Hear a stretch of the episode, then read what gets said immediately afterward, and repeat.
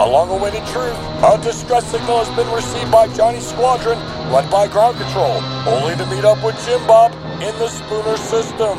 Ground control has been dispatched to investigate the origin of his savage memes and eventually regroup on Earth. Jim Bob is an American satirical cartoonist whose crude and often hyperbolic depictions reduce complex social and political issues to their core principles. Meanwhile, Johnny and Raylene, while successfully obtaining Cliff Maloney's secret plans, rush to the planet of Scotlandria. Johnny and Raylene's mission is to meet up with Anthony Samaroff and to put plan into action and deliver the final blow to the state. Will our heroes' fleet find Jim Bob and implement the savage memes?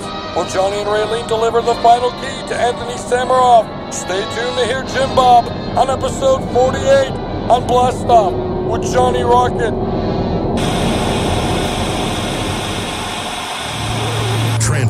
Directly from the launch pad.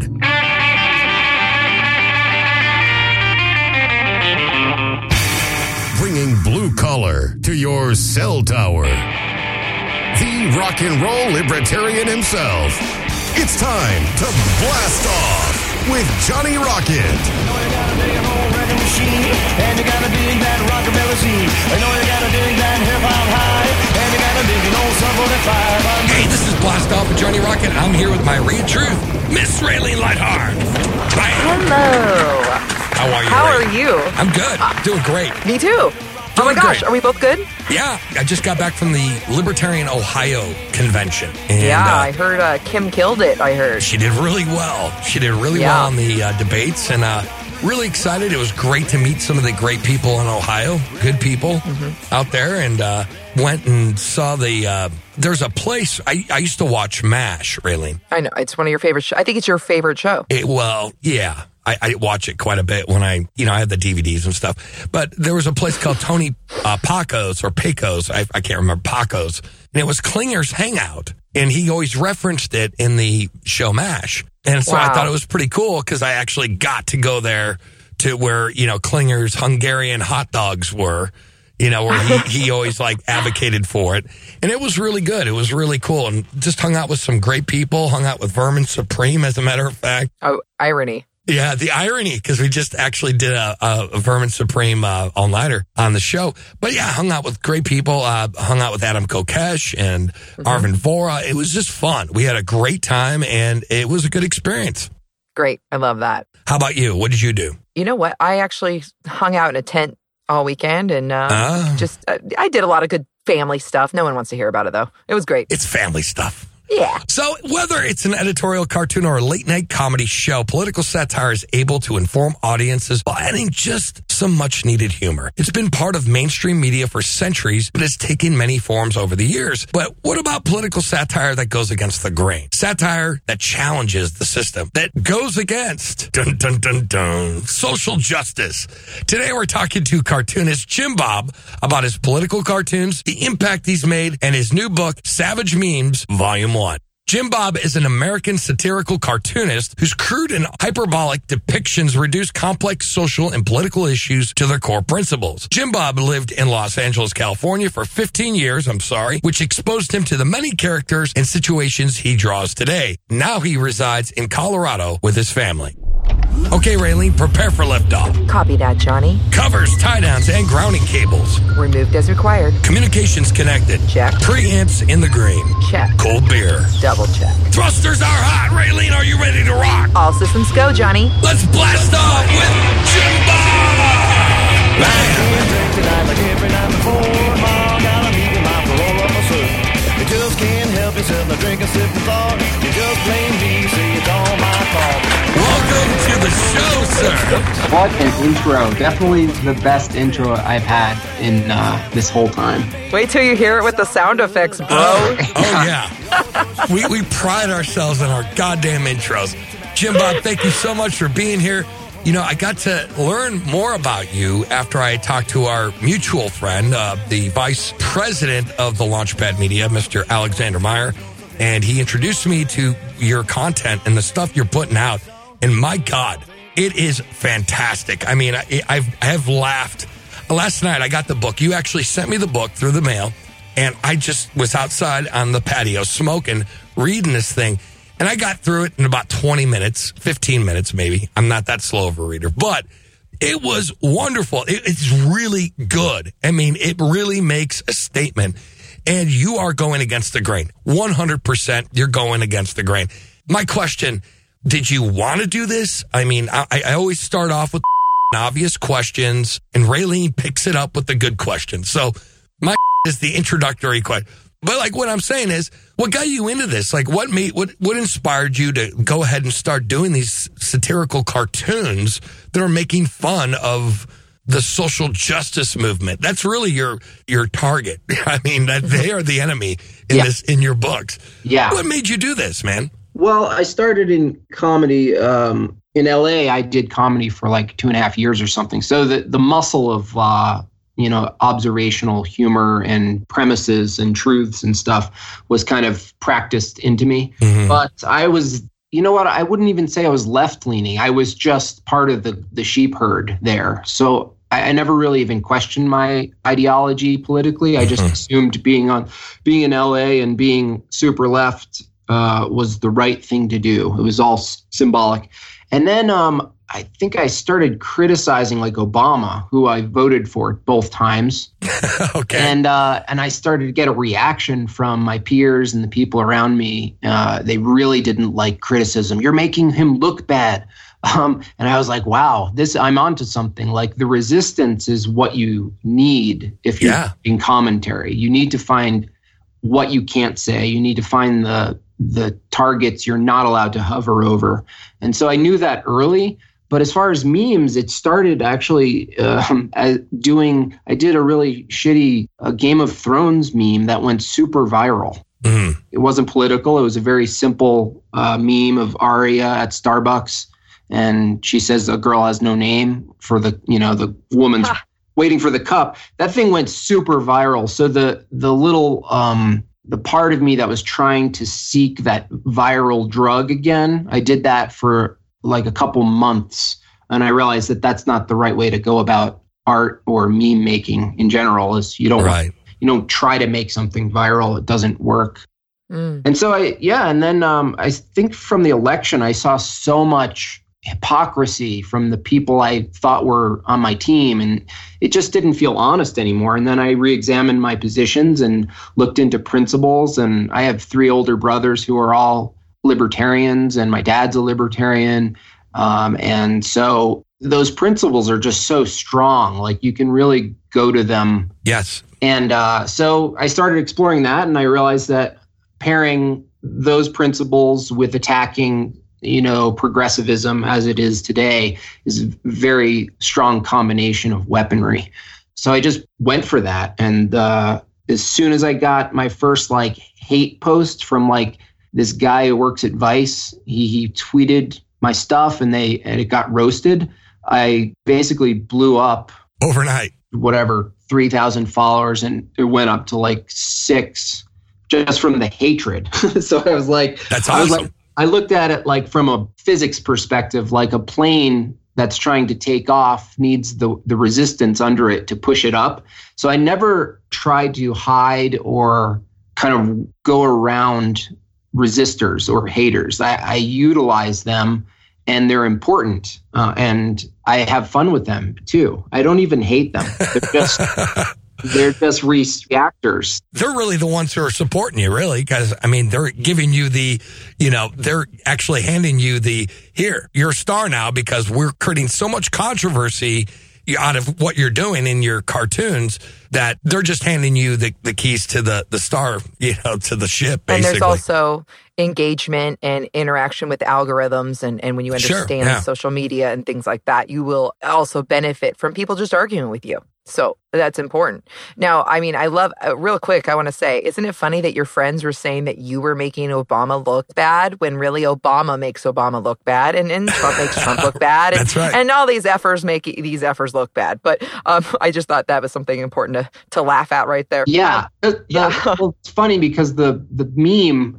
was, uh, you know, he's notorious for dropping the mics, and everyone just he drops a mic and sings a little bit and smiles, and everyone looks away from the carnage. Um, and uh, I drew a meme of him at the podium, and in, instead of the mic, it was a bomb he was dropping. Oh, nice. I got so much flack for it. They were like, "Yeah, what?" are you-" And I was like, "What?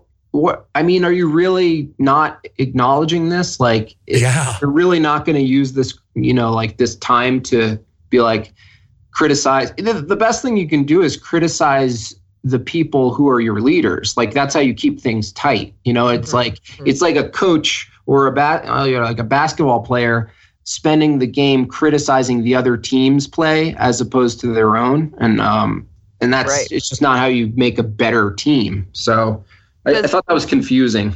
Does debate spark your creativity? Uh, sometimes only if uh, if some of the counters are so absurd that I could make a meme out of them. It's I- really like self fulfilling. It's Right.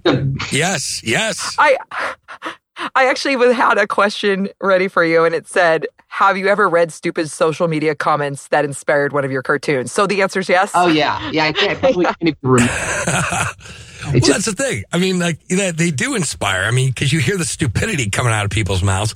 But like what what's funny is it's like you were saying like Obama, you know, and, and and again, we're in this world now where if Trump did the exact same thing Obama did, they all do. which he has, right? Like the the war in Yemen, right? For example, he started it. Obama started it. right. Trump's now involved in it.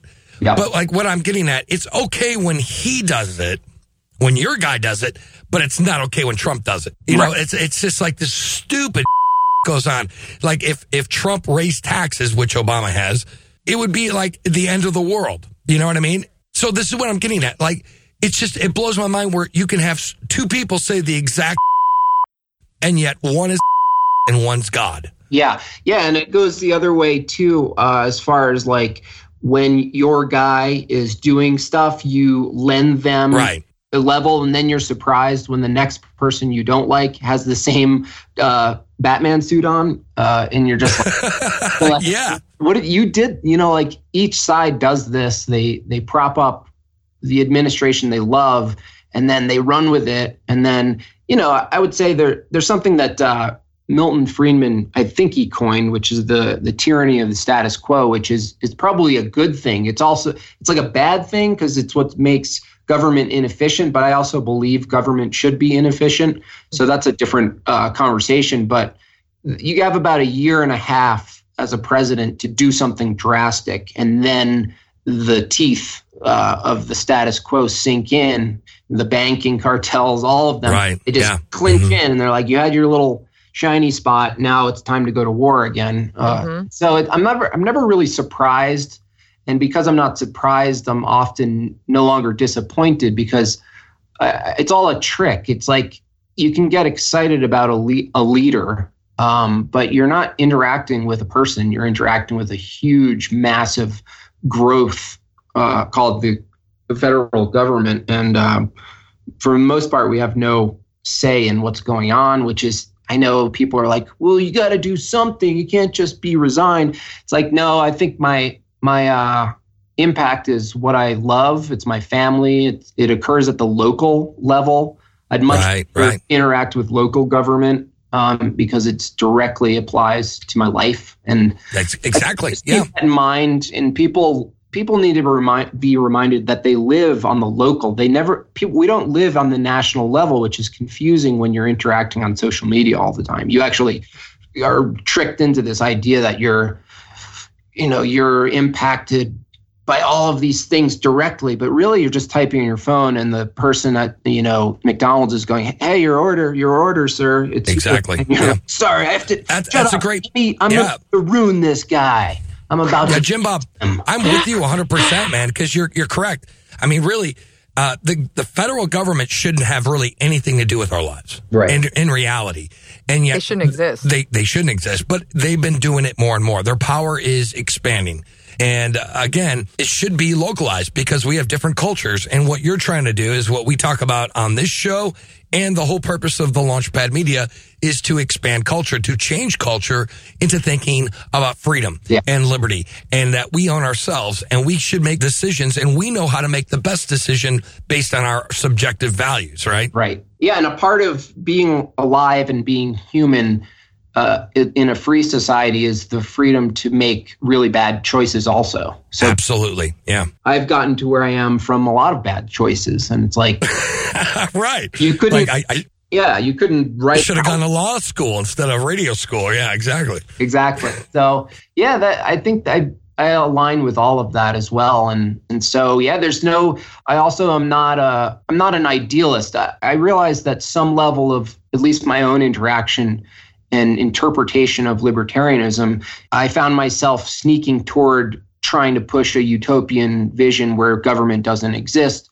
And then I realized that government is humans. Like they're humans who seek certain positions of power and there's a reason that it emerges and i believe that the human thing that emerges Right. i was talking to my friend josh about this and Are you talking Josh Glosson? awesome yeah josh Yeah, awesome I love, he was on our show. Yeah, I love Josh. He's great. Great guy. so i, I talk with him a lot um, about these things and uh, a recent discussion was about how let's say you have a village of a hundred people they lived free of the state they're flourishing so the moment something starts flourishing the human need or impulse is to protect it and to protect it you then get these volunteer militants who kind of go Mhm. i'm going to uh, we should protect it this way and then they create a state like as a natural response to protecting the thing that they've created ironically out of no state uh, being there in the first place so it's this Exactly. weird paradox so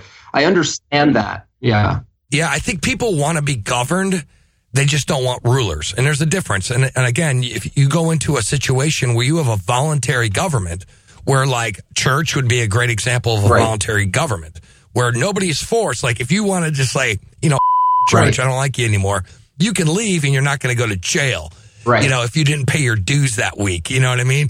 Like that's the thing where I think people want governance. I just don't think they want government.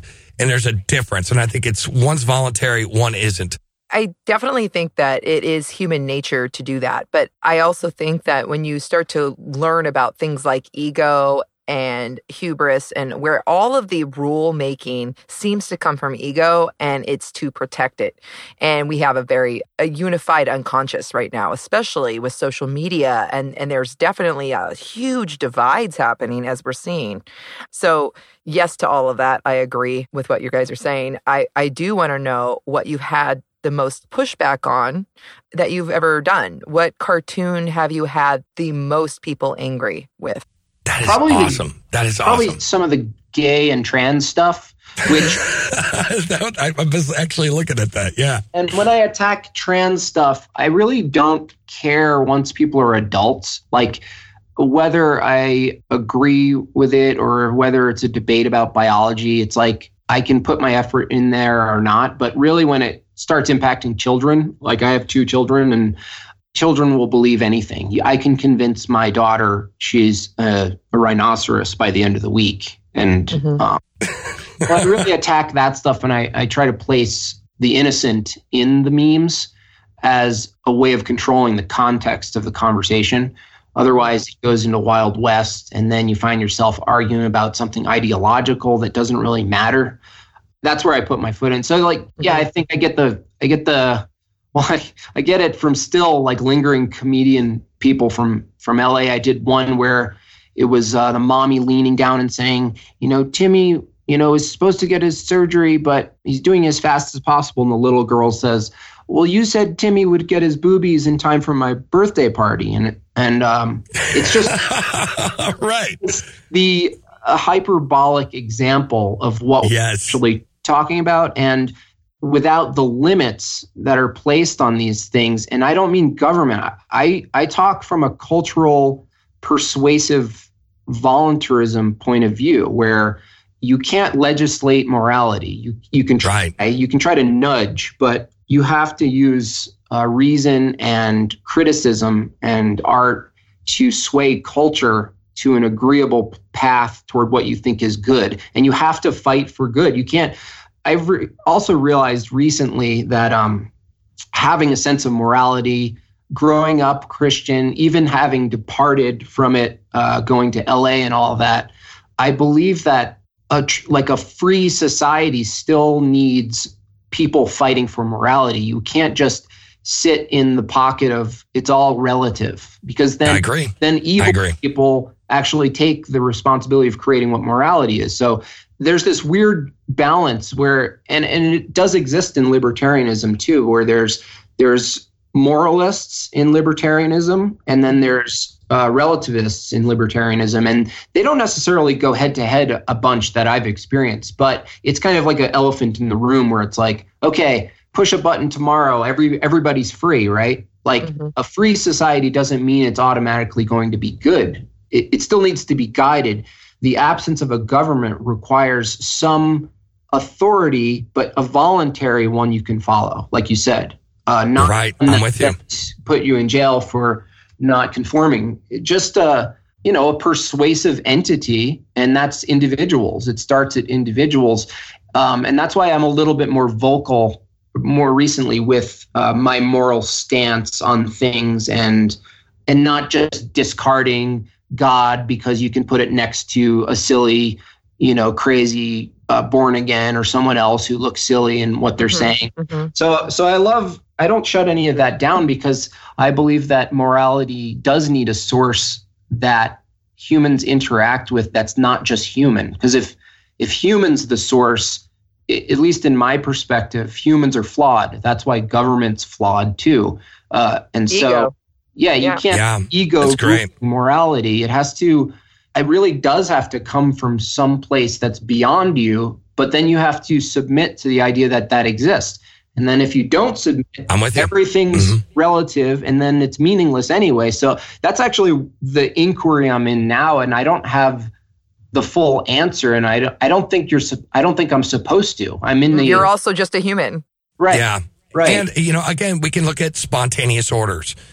You know, and and things happen naturally. I mean, no, you know, centralized planning never really works out to the individual. You know, the individual. There are things that just naturally occur that we don't need planning to provide. right And so, I mean, us as libertarians, we should always be looking at the concepts of praxeology, uh, human action, how this all works out, and that we don't need centralized planning whatsoever. And a lot of these things will just come naturally, just like how trails are made in the forest. You know, that's the example. I was just going to bring up his book, Savage Memes Volume One. And I just wanted to explain just a couple of these. And these are great. I picked out a few of them I wanted to read. You have like two dudes sitting there talking to each other. And one guy goes to the other guy, people are poor because of rich people. And then the other guy goes, cars are slow because of fast cars. That's one of my favorite ones. And then um, there was another one, and it's a little little boy with his mom, and the little boy goes, "Can I be a socialist?" And then his mom goes, "You could do anything if they work hard enough." Right? awesome. That is clever. Hopefully, you don't mind me reading just a few of these. no no no it's fun to listen to it and think of it in my brain as opposed to looking at it oh yeah, it's great. And then there's another one. Two dudes are at a campfire, right? This is great. One guy goes to the other guy. We should expand government so we can end oppression. And then the other guy goes, "Do you have any oil to put out this fire?" See, th- this is what I'm saying. That's comedy, and it's brilliant. And you're definitely explaining that there is an elephant in the room, and nobody is seeing it. And um, I agree 100%. Now, regarding what you've been doing in, in memes and, and creating this Savage Memes Volume 1 book, have you ever like received any like threats and like what kind of threats are you getting? And if you are getting threats, which you said you did, but like which one was the best one? I mean, has there been murder? Like I'm going to kill you like that? it's more like you should die a terrible death and which usually i respond to like you know you're removing yourself from the action so you're a coward at least if you're going to say that at least say you're going to do it not just i should die right, So, right. yeah and anyone who makes threats uh, they're cowards and most anyone who's crazy enough to hurt someone doesn't make a threat they just do it so uh, i don't really pay attention but it's more like character assassination. It's less threats. It's more like you hate black people. Like just these general things that i'm just used to by now. Like i can't even put time in responding anymore because i've been naive to thinking like that person wants to have a conversation with me. Yeah. Yeah. no they don't. No. So no nothing crazy. You know i'm i'm a little more you know into showing myself, and I recently posted a picture of my family, and I've been in the hiding of I'm an artist. Don't you know? Don't put my name out there. I don't want that attention. But I also feel like it minimizes my impact to do that. So I've, you know, I, I went on like Colorado Public Radio with um, I forget his name. They're they're super lefty. I mean, they're basically NPR for Colorado State, and they tried to, you know, they didn't. They were pretty fair. They didn't try to attack me, but they did confront me on some things. But um, that's the moment where I was like, okay, I'm in the public. Like I have to accept this part of this thing I'm doing. Exactly. Yeah. Yeah, it's tough. Yeah, I have a question. Uh, who do you upset more? Leftists, conservatives, or self described libertarians?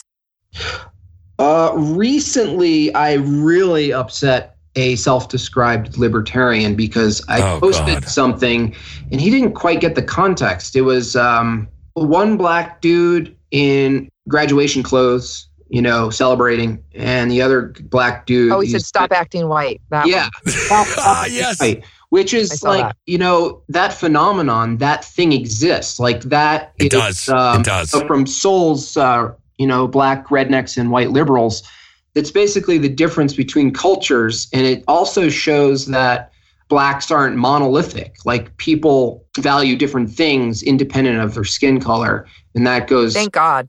most places. I mean, there's, there's a little more homogenous with some Asian cultures, et cetera. But he got so this guy got so mad. He was like, "You're general. This it's not okay to draw black caricatures." Like that was the argument, and I was like, "What? Well, you know, what about like? Are you sure you know what character means? Like, like It's a pretty bland picture. Here's the thing, though, and I had a buddy in the military when I was in the army, and he was a black guy, good friend of mine, really super nice dude. And he was telling me, like, you know, he did airborne, he did like infantry, he was doing all the stuff. And his entire family had told him, and this is what pissed him off, is that why are you doing that? Only crazy white people do that. Why the hell are you doing it? Right. And he said that to me, and he told me the story. I, I, I wasn't the one who initiated that conversation. Right. But it's funny is that culture thinks that, you know, he shouldn't be doing that for some reason, or he shouldn't be, you know, doing infantry or any of that other. So he just got upset about it and he told me about it. So I don't know. You, you've heard the same thing. Quit being white. Only white people do that. right, right. You know, they graduate from college.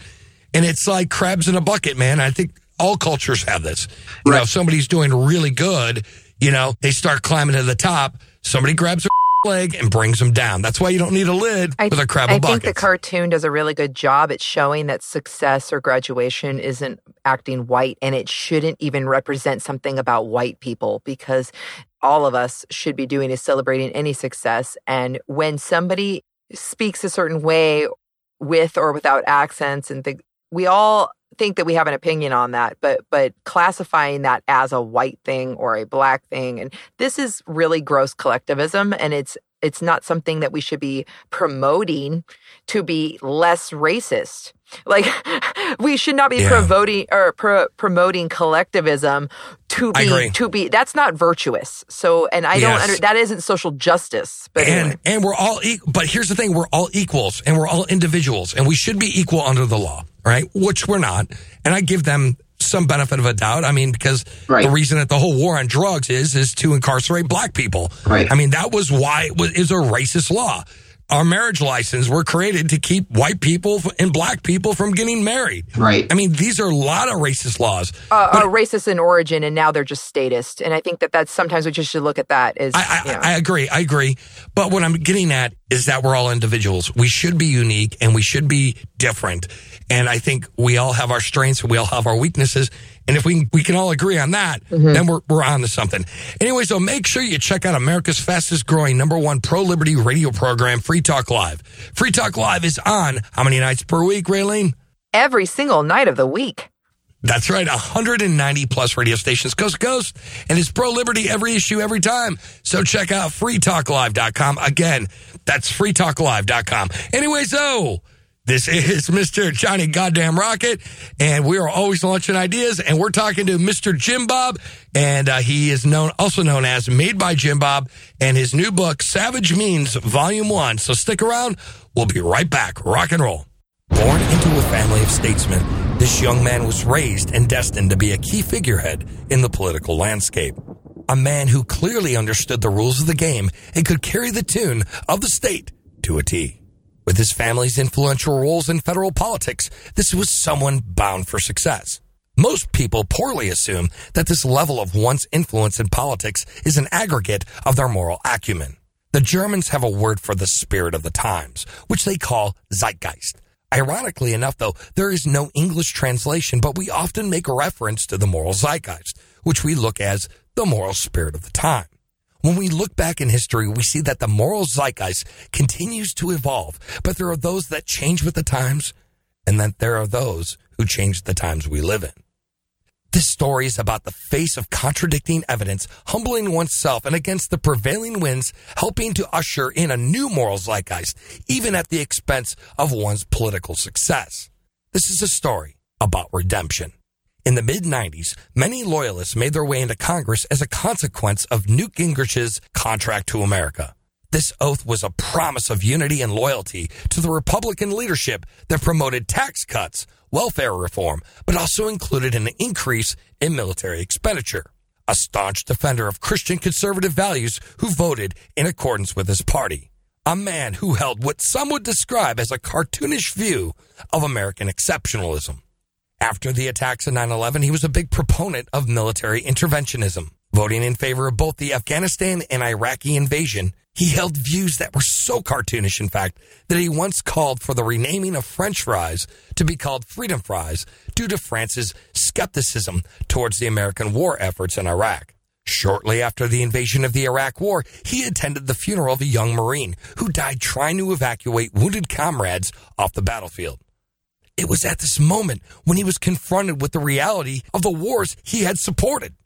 During the funeral procession at Camp Lejeune, he watched over a two year old boy who wept for his father, where in his own words, he realized that this boy would never know his daddy. Most men, when confronted with this horrible realization, run from their cognitive dissonance. He instead chose to confront the votes that would forever haunt him. He ran away from political aggrandizement and instead chose salvation. In an interview on NPR, he said, Because I did not do my job then, I helped kill 4,000 Americans. And I will go to my grave regretting that. He came to view those who had promoted the wars in contempt and sought forgiveness from his Savior, the families of those who had lost a loved one, and the people who claimed had been lied to into war. His first act of redemption was to start a letter writing campaign where he wrote every single service member's family who had died in the war. He hung up pictures in his office in memoriam. He never missed an opportunity to call up members of Congress, top brass, and those in office who perpetuated the war narrative. At a meeting in 2013 held by the Young Americans for Liberty in Raleigh, North Carolina, he was quoted as saying, Lyndon B. Johnson's probably rotting in hell right now because of the Vietnam War, and he probably needs to move over for Dick Cheney. Throughout the rest of his life, he wrote over 12,000 letters to the families of fallen service members and became a lifelong board member of Ron Paul's Institute for Peace and Prosperity. At the Libertarian Party National Convention, Tom Woods was quoted in a speech saying that he will spend out the rest of his days seeking forgiveness and doing penance for a war he knew was wicked and horrible. This all took place just days before his death in 2019. A man who at first championed the war efforts came to see the atrocities of war that would come to weigh heavily on his soul. This was a man who did everything in his power to fight back against the machine nations of the state and their efforts for perpetual war. He maintained a righteous indignation against the state and helped many people convert to being anti war and finally found redemption. So let's ring the bell for Walter Jones. And that's for whom the Liberty Bell tolls.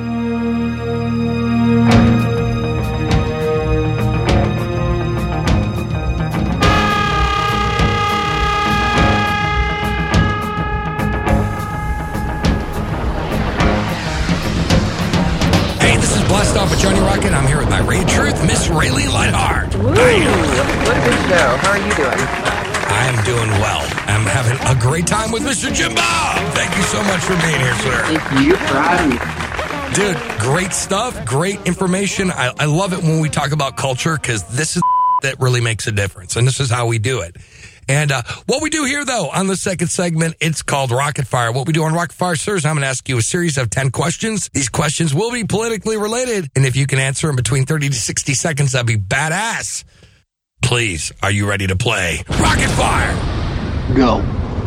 All right, here we go. Question one How would you explain censorship to somebody unfamiliar with it? Uh, censorship, I would say censorship is, for the most part, a um, a government mandated system that you know reduces speech to whatever they want it to be. Um, but censorship could exist privately. It could exist on the individual level as well, which means just basically blocking out any info you don't want. Right on. Question two. This is this is a good one. You're gonna like this one. When does a blind person know they're done wiping their ass? they have very strong uh, uh, nose senses that are enhanced because What are they, Daredevil? I mean, come on. not only they can smell when there's nothing left, but they can hear like really well also. So they can just hear it. It's done when they hear it.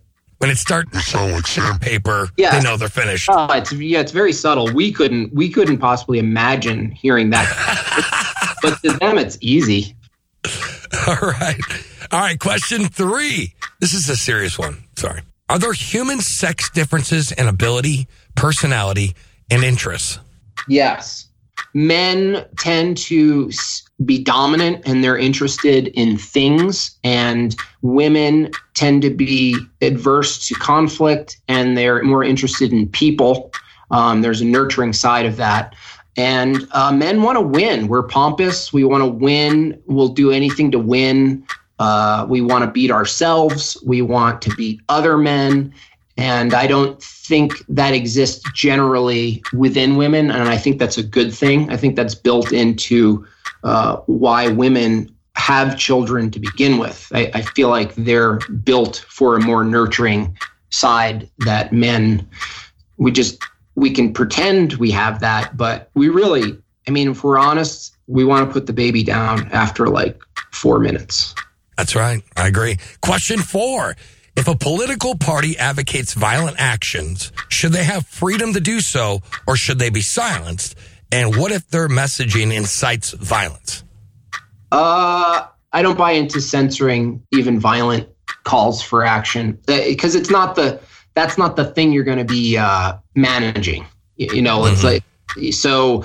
I don't even care if someone makes a direct threat with specific with specifics and time and people because uh, you, all you're doing is m- trying to police speaking and speaking and action are two different things. Like I said before, if someone's going to do something violent, they're going to do it. If they're going to organize it, they're going to organize it. If they don't do it on Twitter, they're going to do it in their basement. So it's like you might as well have people say all the shit that they want to say, so you know where they stand, and you put a little like uh, highlighter on them, uh, pushing them underground by censoring their uh, freedom to make threats. I even believe pushing them underground is worse. Right on, man. Question five. Do you think people actually believe the social justice warrior crap on Facebook, or are they just pandering and virtue signaling to their peer group? I believe the latter. I, I think it's a big um, media stunt for the most part. I do believe they're teaching these kids critical theory and all that intersectional garbage uh, in colleges, so they have a somewhat of a base that's graduating and going and pushing this stuff up. But really, what it's doing it's a it's an outrage culture. And it's a um, availability ca- cascade. It's called that pushes outrage back to the media companies keep people online keep people's attention there's it's really just it's a uh, marketing campaign Right on, man. Vicious circle. Question six. Why is it that so many people think that there there is an underrepresentation of black coaches and that's a problem, but very few think that there's an underrepresentation of white players is a problem. So shouldn't they both be a problem or should neither be a problem? uh, well i see uh, neither are a problem from where I stand. But why someone would think that's a problem is because they are uh, regurgitating again this this nonsense critical power race theory, which means that everything can be reduced to power. So it makes sense that they would view a coach as being in the power position, um, as opposed to being on the team at all as a power position because you have like five houses. So, right, right, right, So it's yeah. not a power position, uh, you know, uh, through symbolism. It's a power position through money, and if you debunk the money, then it's a power position from just general race and how people are treated. And it, it's a circular argument that is. There's no point in even debating those kinds of people. All right, man. Question seven: Is bullying a real thing? Now, now, granted, I've seen some fights and some harassment, a little bit, but has media overinflated the term bullying to make you think it's an epidemic? Uh, bullying is a thing, and it should be a thing. It's a part of how we grow up and figure out uh, how to defend ourselves and our, the pecking order. It builds uh, into us social cues. There's a natural thing that happens among kids when they're not being supervised, where they sort of figure all that out. And that's really important because it happens in the family anyway. Like your older brothers, I have three older brothers. The bullying what you would call bullying today was just a natural state of finding your order in the hierarchy and that exists and that should exist and kids we shouldn't be trying to end bullying we should be teaching people how to interact with bullies Interesting. Interesting. Good answer. Didn't expect that. Question eight Can a poor person be white without having white privilege? I figured I'd give you all these social justice questions. This is a good. I thought about white privilege, and I again I talked to uh, Josh about this before, and um, I think white privilege itself is a total myth. However, uh, I do believe in cultural privilege. I believe that if you if you learn the language of the dominant uh, people in the culture, then you're Interesting. Yeah. advantage. So if we look at it from a numbers standpoint, I think we're I think whites are about 53% of the total population, hmm if that's accurate, a recent thing. So the majority, whatever caters to the majority, um, is going to be beneficial. If you learn to speak well, that's going to be beneficial. If you learn, if you learn um, basic mannerisms and um, etiquette, that's going to help you in certain situations that are otherwise hard to measure, like for everyone. So I do Interesting. the cultural privilege that will benefit whatever the majority is. But that doesn't mean white, because if I go to uh, if I go to Morocco, I'm going to be at the disadvantage culturally based on just simple things you don't know what to do. You don't, or if I go to Korea, I'm not going to know. Well, I do know because I know, but some people wouldn't know to like hold your right hand uh, hold your right hand to your left hand when you're offering something to someone older than you. like there's Right. Yeah. stuff like that is culturally transmitted, and so they're the only privilege that. So, like, white people would have a disadvantage in that situation because our European culture yeah, is predominant here in the United States. Let's just be honest. exactly. So, you don't think it's necessarily a white privilege or a black, it's not a racial thing, it's a cultural thing. You guys, it's called tribalism for a lot of people. That that would be the term. And Okay. I don't want to cut into your rocket fire, but I do want you to know that's what people say. Well, it's not white privilege; it's tribalism, and it's it's kind of nitpicky, but but it's nice to talk about and, and explain. Go on. Yeah, it makes sense because uh, you can back to the stop acting white thing. It's like if a black dude uh, is very eloquent, well spoken, enunciate. He doesn't have any slang, but maybe he can go into it once in a while, like Oprah does. Uh, the the thing is, they're going to benefit from that because Mhm. it, it's, it's math. You're exposing yourself to more uh, tribes of people, so to speak, and uh, there's just an acceptable. It's like how the Chinese come here. They they don't keep their name Jing Zhuang Dung. They change it to Denise for a reason. That's Mhm. cultural advantage, and they know it, and they don't have any. They're not going to have the pride or stubbornness to be like, no, I'm keeping it, and if you don't accept me, uh, because you don't want to be able to have to say a difficult name in the office, and they know this. There's that's a smart tactic for a I'm with you. Yeah. That's that's great, man. Question nine: What happens if somebody is under the age of consent rapes somebody who is the age of consent? If someone who's age rapes someone who's who's an adult, So let's just say, yeah, a kid rapes an adult. It can happen. Yeah, Oh Jesus! I don't even know what to do with that. I don't Run. They run. have, they need, yeah, they have, they have to be treated psychologically and I mean, some, some I mean- there, maybe make make up with their mom or dad, I forgiveness. don't know. something Yeah, I'm just wrong. I'm just throwing it out there. I mean, because it it could happen. It could happen. It probably I'm has. sure it has. yeah, It probably has. But it was probably like a Yeah. whatever. yeah. All right. Question 10. What the hell is a microaggression? and if you have a lot of them, could it be a macroaggression? And could that be impending doom? Uh, microaggression is total. Uh, totally. What is it? It- is it though? I, I I really don't know what it It's is. as simple as someone would call it. like if if uh if I walked up to someone or was online at Starbucks with someone who was clearly from a different ethnicity than me, but I couldn't quite pinpoint it, and maybe I heard an accent and I said, "Where are you from?" They could very well be born in the United States and still have both of those things.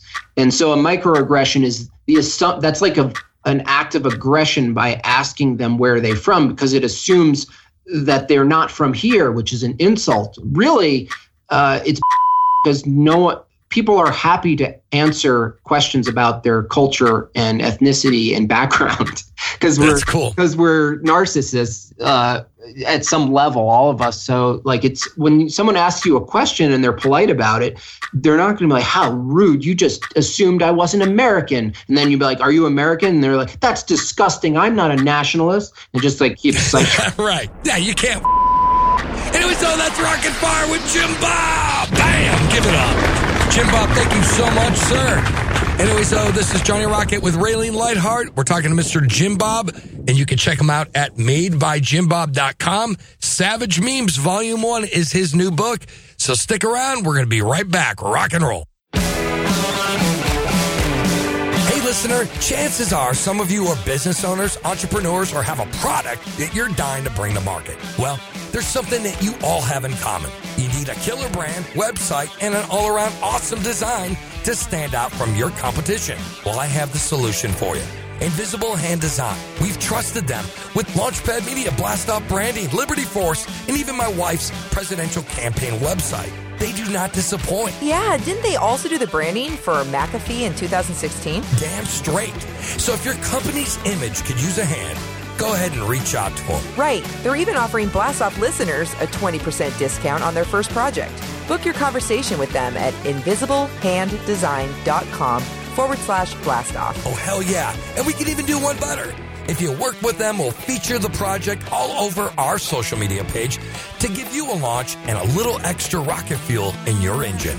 Anyway, so that is invisiblehanddesign.com forward slash blast off. Again, invisiblehanddesign.com forward slash blast off. This is Johnny Rocket, always launching ideas in your direction.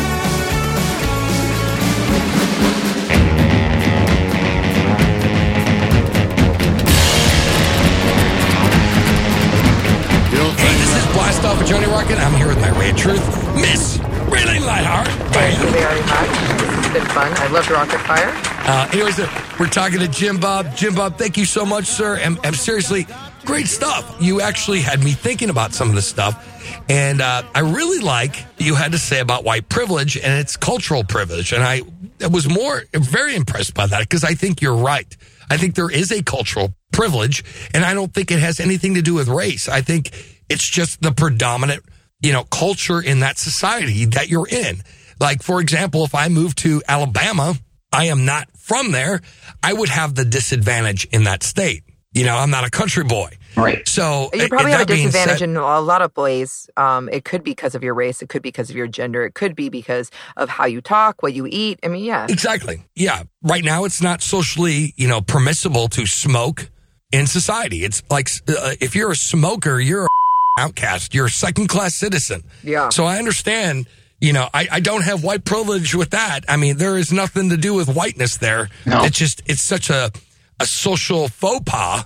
You know, in, in, in you know in regards to like being a smoker nowadays, you are a piece. of Yeah, but there's a funny Key and Peele did that skit where and they basically made a joke about nothing makes white people act more racist than calling them racist. And I think the pushback of being things being implied that the reason why somebody believes something is because they're a racist and that could be totally untrue.